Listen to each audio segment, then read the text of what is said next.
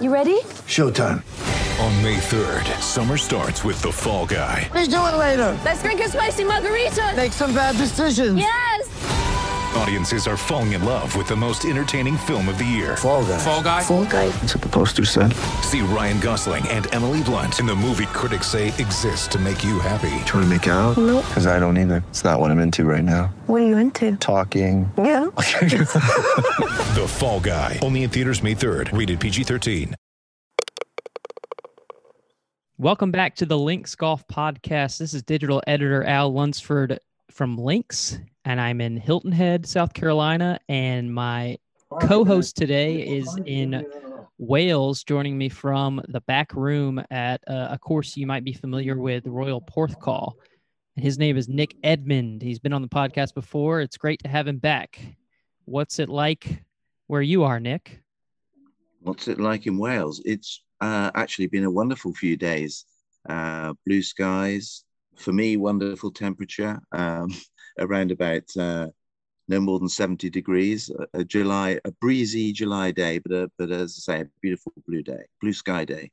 And I've been at a fantastic Lynx course, Al, as well today. I understand that. I would love to talk to you about that, but first things first, I know you live in London, and right now I would venture to say, and I don't know if this is an over-exaggeration, but this current time may be one of the biggest sports eras in the history of the country. Can I go that far? You've got Sunday, you've got the Euro final, the first time England's made a final of a major tournament since they won the World Cup over West Germany in 1966.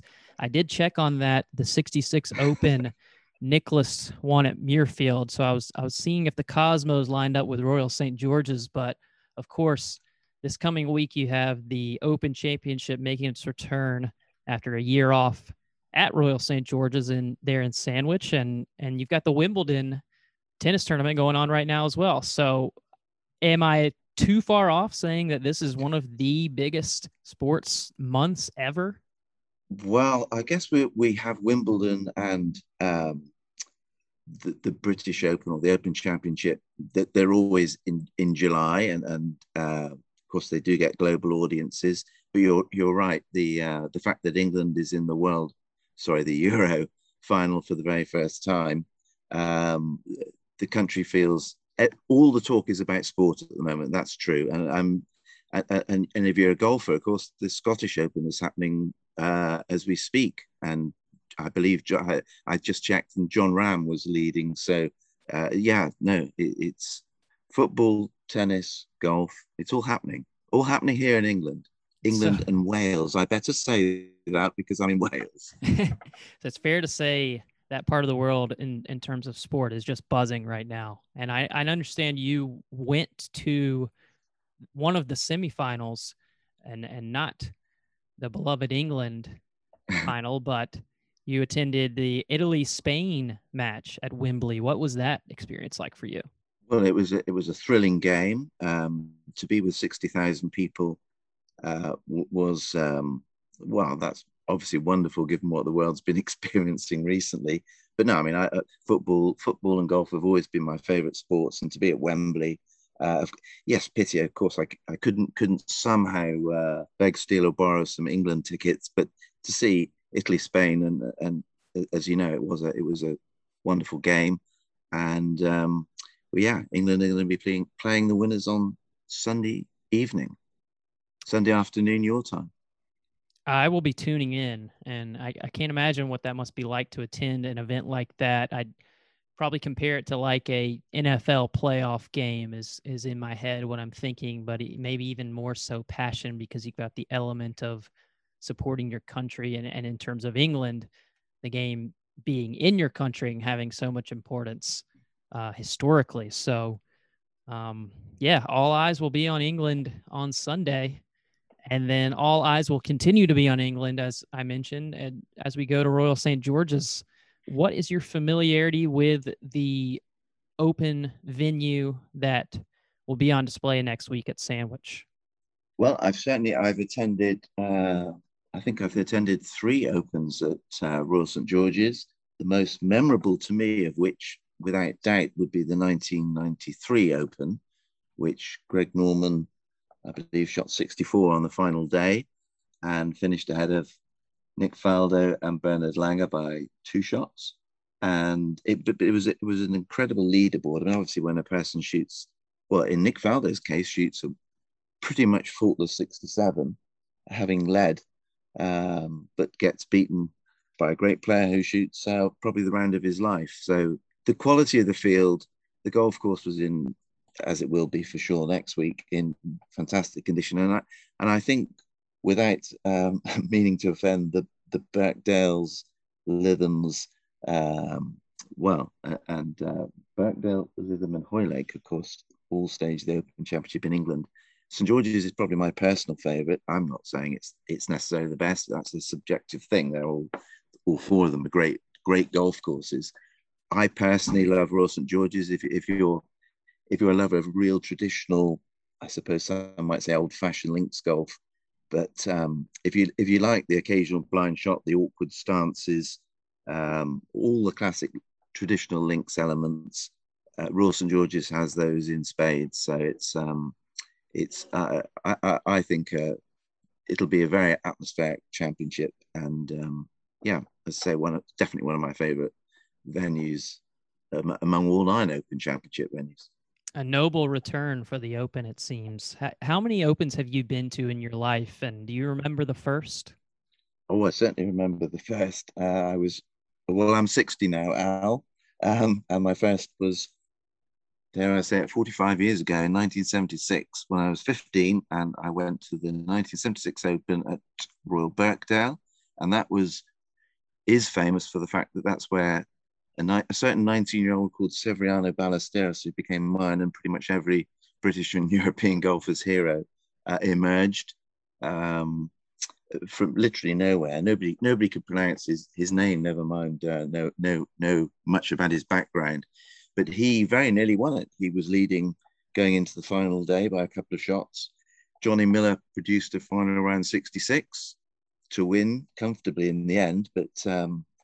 Seve really entertained. Seve kind of won the hearts. If Johnny Miller won the Open, Johnny Miller won the hearts of the watching public, and that event catapulted him onto a world stage. So that was my first Open. But I mean, that was a golden era. I mean, you always, I guess, when you look back, golden era is when you first fall in love with the game. Generally, whatever age you are, the golden era is the era when we fell in love with golf, and so. But I think about the mid 70s. I mean, that 76 Open at Birkdale, as I say, Johnny Miller in his absolute prime, the emergence of Seve Ballesteros, Nicklaus was challenging. But then the following year came the incredible Nicklaus Watson duel in the sun at Turnberry, what was special about that was the fact that, I mean, there've been more than one Titanic duel in the Open. I mean, much more recently, of course, Phil Mickelson and Henrik Stenson had that incredible finish or battle on the final day. But the fact that Nicklaus and Watson were the 2 top golfers in the world at that time, and they finished 10 ahead of the rest of the field. And I think on the final 2, they played together. I think they actually played the last 3 rounds together, but they both opened 70-68.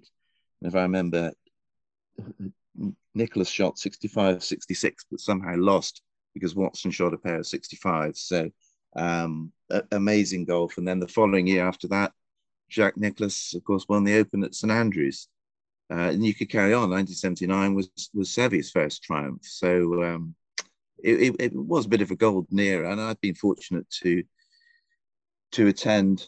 it's certainly more than a dozen. I don't know. It might be something like 15 Open Championships. And I was trying to think: have I watched an Open at every venue? Well, having been to Portrush, the last Open, which of course was in 2019, I've certainly been to an Open in England, Scotland, and Ireland. Several different venues. So.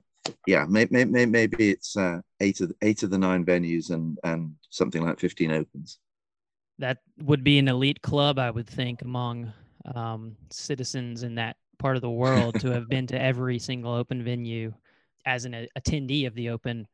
Have you played every Open venue? Is that also something you can for sure. And as I think you know from a previous discussion we've had, Al, I've flown our Global Golf for Cancer flag at every Open Championship venue. And in fact, that includes everyone past and present. So there are 14 Open venues, if you go back to the days of Prestwick and Musselburgh. So I've certainly attended all of those Open, every Open venue, past, present, and maybe a couple future, who knows. Was your first Open, do you consider that to be the most memorable of the ones that you've attended, or was there another that sticks out in your head as your favorite memory or favorite year of the Open Championship that you've been to personally? In a way, it's memorable because it is your first, of course. But 45 years ago, it's a long time to remember, isn't it? Sure. Now, if I had to pick, as I say, I think the best golf would either be in that 77 Open, the Nicholas Watson, or Royal St George's 1993 Open for the quality of the quality of the leaderboard, the quality of the brilliant golf that some of the best players in the world played. But now, if again, you know, we British and Europeans, you know, almost worship Seve. Certainly of my generation, Seve was our golfing hero. I mean, I was having a chat today. I'm calling you from Porthcawl in Wales, but I was talking to a group of Welsh golfers, and we got onto the subject of Seve, and I think we all agreed that whatever part of Great Britain or Ireland you come from, if Seve had been going head to head against a British or Irish player, 99% of Brits or Irish would be supporting Seve against their own countryman. So his victory in the 1984 Open at St Andrews, given it was St Andrews, given that iconic celebration when he holed an unlikely birdie putt on the last to defeat Tom Watson, who of course was going for 3 Opens in a row, that made it special. Again, Seve and Tom Watson were probably the finest golfers in the world in 1984.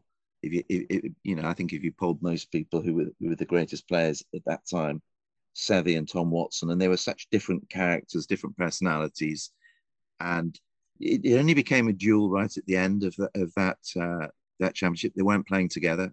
Seve was playing with Watson was playing with Langer.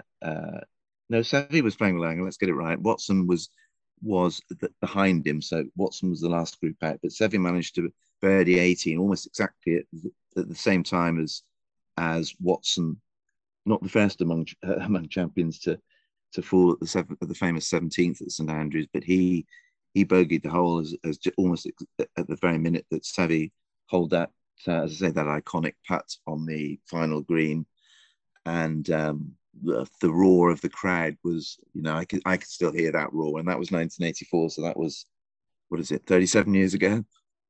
So that's my that if I had to pick a favorite Open, I would probably pick that one. Yeah. Well, of course, we're looking forward to St Andrews next year as well. The return and the 150th Open, right, is there next year? Yes, no, that's going to be a special Open. But it is at its most famous venue for sure. Yeah, having been to all of them and all 14. As you correctly noted there, do you have a favorite? Would you be willing to give a least favorite in terms of how you personally rank your choices on the all-time Open Rota? I'd be loath to give a least favorite in case I get in their bad books. Fair enough. No, it's not. It's. I don't think there's such a thing. You know, a least favorite Open Championship venue. They're genuinely all great golf links. They are quite different from one another. I mean, in atmosphere, they're all links courses, of course, and that's what separates them. But their histories, their you know, many of the links courses, you hardly see the sea. I mean, if you contrast Royal Lytham, very difficult to compare, you know, a golf course like Royal Lytham with somewhere like Turnberry, which, although that's currently off the open road, I suppose, but Turnberry, you see so much of the shoreline, whereas Royal Lytham, you kind of feel you're playing in the middle of a city. You're a mile or so from the sea, and it is absolutely classic links golf. So it's funny. I think, gosh, it's difficult to separate the history of the places as well, and who's won the Open at certain venues. That all adds to perhaps the charm of the venue. From an individual perspective, you remember certain Opens, who won them, but again, you're asking for say favourite venues. Again, I was mentioning how St George's is probably my favourite English venue, because, again, I'm not saying it's necessarily better. I'm just simply saying it would be my personal favourite because of the classic unpredictable terrain, I suppose. To me, that adds a level of charm, and there's and maybe a level of shot making, in my opinion, because you're not facing a flat lie. You've got to factor in the slopes, the contours of the fairways, as well as the contours of the greens, and of course the green surrounds. So there's no such thing as a poor Open Championship venue. That's for certain. They all have different aspects of greatness. How about that? That's a very political answer, isn't it? They all have different aspects. Very much so. Yes. And I think what you're saying in terms of, you know, how the winners at certain places factor into that, I think that's relevant. I definitely think that makes a lot of sense. And for me personally, the only one I've played is Royal Lytham. And of course I remember that as well, because I was in attendance for Georgia Hall winning the women's Open there, and what a reception she received, and that just made it all the more special. So that place holds, in my mind, a special place. And it's interesting, like you're saying, it's kind of inland now because of the infrastructure that's been built between the course and the sea. It's but what a great venue. You're at a place now in Wales, a country that's never hosted an Open Championship, but if any course deserves it, maybe it's Royal Porthcawl. Where, in terms of courses that maybe should host an Open in the future, what comes to mind? I know you absolutely hold Royal Porthcawl in high regard. Is it that one, and are there any others, do you think, in the future you'd like to see host an Open? Well, yes, Royal Porthcawl, for a couple of reasons, would be the one that I'd love to see the Open at the most. Not just because I'm at Royal Porthcawl this very instant, but because I think the Open should go to Wales. It's been to Northern Ireland, it's been to obviously England and Scotland many times. I think it should go to Wales. It's and without question, Royal Porthcawl is the venue that it would go to. And as I say, arguably should go to. It's certainly at the same level as those Open Championship venues. A lot of people love King's Barnes as a new golf course. It would be very surprising if a golf course that's only 20 years old were to stage an Open. It's because of all the traditions, etc., that go with it. But it's certainly, you know, of modern links courses, King's Barnes is a fabulous golf course. It would be wonderful, again, if you're getting on, without getting into political reasons why Turnberry isn't on the Open rotor. I think we all know why it's not. But that is a, you know, it'd be a tragedy if Turnberry never stages another Open, because it's in a lot of people's opinion, our finest links course. Doesn't have the history, of course, of St Andrews or Muirfield or Royal Liverpool, but it's it's a gorgeous golf course for one thing, and it's always been a stunningly beautiful links, but was renovated about 4 or 5 years ago by the same, maybe it's more than that, but by the same team that renovated Royal Portrush, and everybody raved about how good Royal Portrush was. And Turnberry is without doubt an even better golf course than it was 10 years ago. And the special holes have been made more special. So that series of holes around the turn are definitely stronger than they were. So I'd love to see the Open one day go back to Turnberry. If you're going to be, this is never going to happen, but if the Open were to go to its to the greatest links courses in Britain, if it were to go to the greatest links courses in Britain, and okay, let's include Northern Ireland as well, part of the United Kingdom, Royal County Down would be a romantic venue. So would Royal Dornoch. I think those two have a magic about them, and they've certainly more than capable of staging major events in terms of the quality of the test. I mean, Royal County Down is arguably the most challenging links course in the world, and it's staged the Irish Open and the British Seniors, so it's of course the Open Championship is the bigger event, and so it certainly wouldn't be easy to stage it there. And Royal Dornoch is still seen, regarded as remote, and it's again the infrastructure wouldn't be there. But oh, wouldn't it be fun to see the Open at Royal Dornoch or Royal County Down? I'm not sure it'll happen in my lifetime. Having said that, well, do you know? And I was just looking at the future sites and how far out they plan that. Do you know when that's assessed? Like when they could possibly add a course or add or replace a course on the current I suspect the RNA would say it's always it's constantly under review, but there are 9 courses currently on the Open rotor. So I mean, if they were sort of obviously had equal shares, as it were, that's only one per decade. What tends to happen is that the Open goes to St Andrews for a while it was going every 5th year. So what was it? It was 1990, 1995, 2000. It's I think in every 10 years, it's probably going to go to pretty much to an Open venue plus St Andrews twice.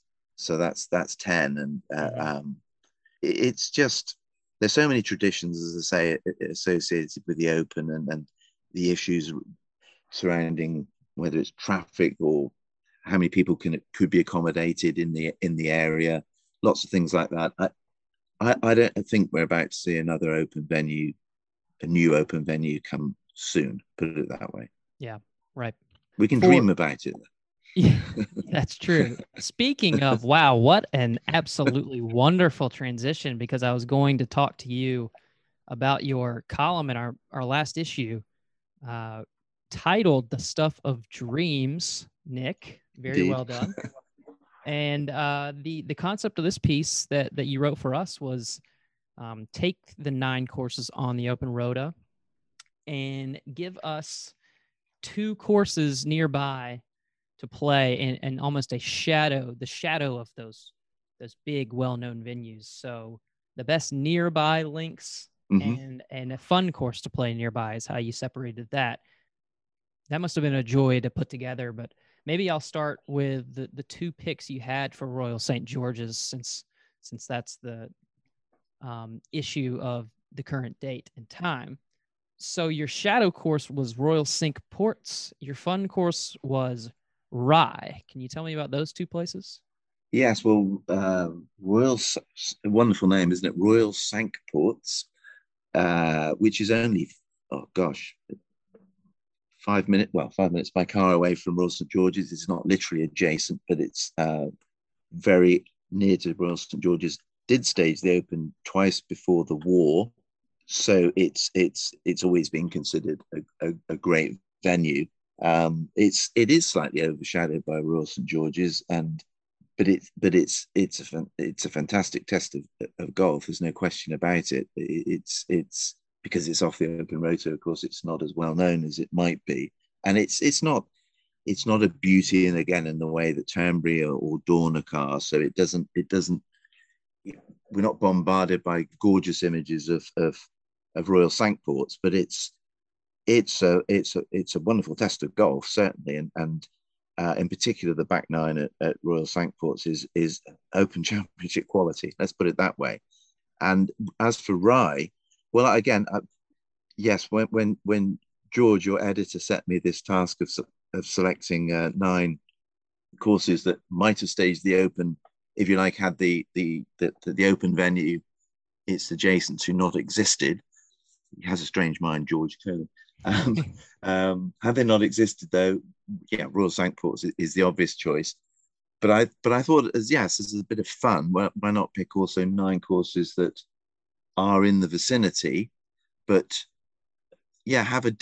make them a special because they have a particular character that maybe no other course in the world has, and Rye absolutely fits that bill. Rye is a slightly eccentric golf course. It's I think I said it feels like when you play at Rye, you feel like you're in a golfing time warp, because you play the sort of member who plays at Rye will play in +4s. He will play alternate shots all the time, and somehow these often not young gentlemen, shall we say, they get round the golf course in under 3 hours. Playing this alternate shot, which they've got down to an absolute tee. They're all stood halfway down the fairway while their colleague is teeing off. The golf course is a gem of a golf course. It's wouldn't be long enough to stage something like the Open, but it's for a lover of traditional links golf. If you like Royal St George's, you'd love Rye. It's as simple as that. It's got its blind shots, its wooden sleepered bunkers. It's got some extraordinary contoured greens, and then when you come off the golf course, you're in a museum of a clubhouse, where, if I remember correctly, the chair that was on the Darwin's Beagle, that the Origin of the Species, that Charles Darwin, who journeyed to the Galapagos and goodness knows where in the Beagle, and the chair that used to be his captain's chair, as it were, is at Rye. And that sort of typifies its extraordinary oldie world atmosphere. Everything about it, the food, the decor, the ambience, the atmosphere. It's caught in the time warp. So if you ever get the chance to play at Rye, you're in for totally an experience like no other. As you said, you might be spellbound by the time you end in your time there. If someone is shifting gears just back to the Open, if someone is attending the Open for the first time, and maybe it's this year, things are a little bit reduced, I think, still in terms of crowd capacity, but maybe it's in the future. What does someone attending the Open for the first time need to make sure that they do? Are there certain experiences at the Open Championship that are one of a kind that will charm a first-time guest upon going? Maybe it depends on the venue, but anything in particular that you think a first-timer should do at their first Open? A first-timer who, if the first time has never experienced links golf before as a player or as a spectator, then they are in for something quite different in terms of the atmosphere at an Open Championship. I mean, yes, you've typically got tens and tens of thousands of people all clambering up sand dunes to get better views. You're at one of the 4, and in the opinion of anyone in Britain, you're at the greatest tournaments in the world, and so there's an electric atmosphere. Maybe bring a stool if you can get one through the gate, though, because as at any major championship, viewing isn't easy these days. So if you can pick your spots, it's whilst it's fun to follow a group, it's very difficult to follow a group of players. So if you can find a spot on where you can watch a number of great players pass through, that's a good way of experiencing it, I think. finding what is a particularly advantageous position on the links. Bit of research before you go wouldn't be a bad idea. Very good. Yes, I would think that that's in due order. My last question for you, I know you're on, you mentioned to me that you were on one of your flag flying trips. Yes. I would love to know how that's going. What, do you have any updates on your travels in terms of flying the number 4 flag? Yes, I do, in as much as finally, it's been frustrating, of course, Al, for everyone, that not being able to travel. For me, in terms of growing the Global Golf for Cancer campaign, fortunately, we did manage to fly the flag on all 6 continents, but in developing those continents, the campaigns on those continents has been difficult because I've obviously not been able to travel there. But I did have my first overseas flight from Britain in 18 months. I find that hard to believe, but 18 months I managed to escape the UK and I went to northern Spain, which is, we've been talking about Seve earlier in this call. And I was in northern Spain at Real Pedreña, which was Seve's home course, meeting with the Seve Ballesteros Foundation people who we have a close association with. They're on all of our flags, flying around the world. Seve Ballesteros Foundation, of course, was set up to help in the fight against brain cancer. Our campaign is about fighting all forms of cancer, but obviously it was special to be in Seve's hometown and stand on the 4th green at Real Pedreña, as I did 10 or 11 days ago, with Seve's eldest son, Javier, and with his brother, Manuel, Seve's older brother. Manuel, won't mind me saying, he's now 72, but Manuel played in 10 Open Championships. He was no mean golfer himself, but stand on that green with Seve's older brother and his older son was a very special moment. I've got lots of plans, Al, to, now that I can skate more often, as the COVID restrictions are gradually being reduced. I guess I'll be going to Europe first because it's now permissible to travel to much of Europe without having to self-isolate. United States, I know it's still difficult for Americans who want to come over and play some of the great links courses we've been talking about because of the isolation that's still inherent in making trips. But it's likewise, it's the same for us. I desperately want to get to North America, both to Canada and to the United States, to fly our flag and grow the campaign. But it's hopefully it will happen soon. So, and then travel to all the other continents again. I'm not sure when I'll get to Australia and New Zealand again, but I absolutely want to do that. So the energy's still there, Al. It's just good. I'll just be patient. That's what I'll be. I'll be patient, just like whoever wins the Open Championship at Royal St. George's next week will need to be very patient. Always a key, it seems, in the Open. Nick, thank you. Global Golf for Cancer is his organization. I hope that now that you're traveling, I hope you can travel someplace and, hopefully Graylish and Kane and the boys can bring football home, as they say, and all will be right in the world as we head right to Royal St. George's next week. No, that's right. That would be a great English story, wouldn't it? Royal St. George's stages the Open days after England brings football back home, as we like to say, on Sunday. So, it's going to be a nervous next 48 hours for me, that's for sure. Well, best of luck, and hopefully you'll be on the sunny side of things soon.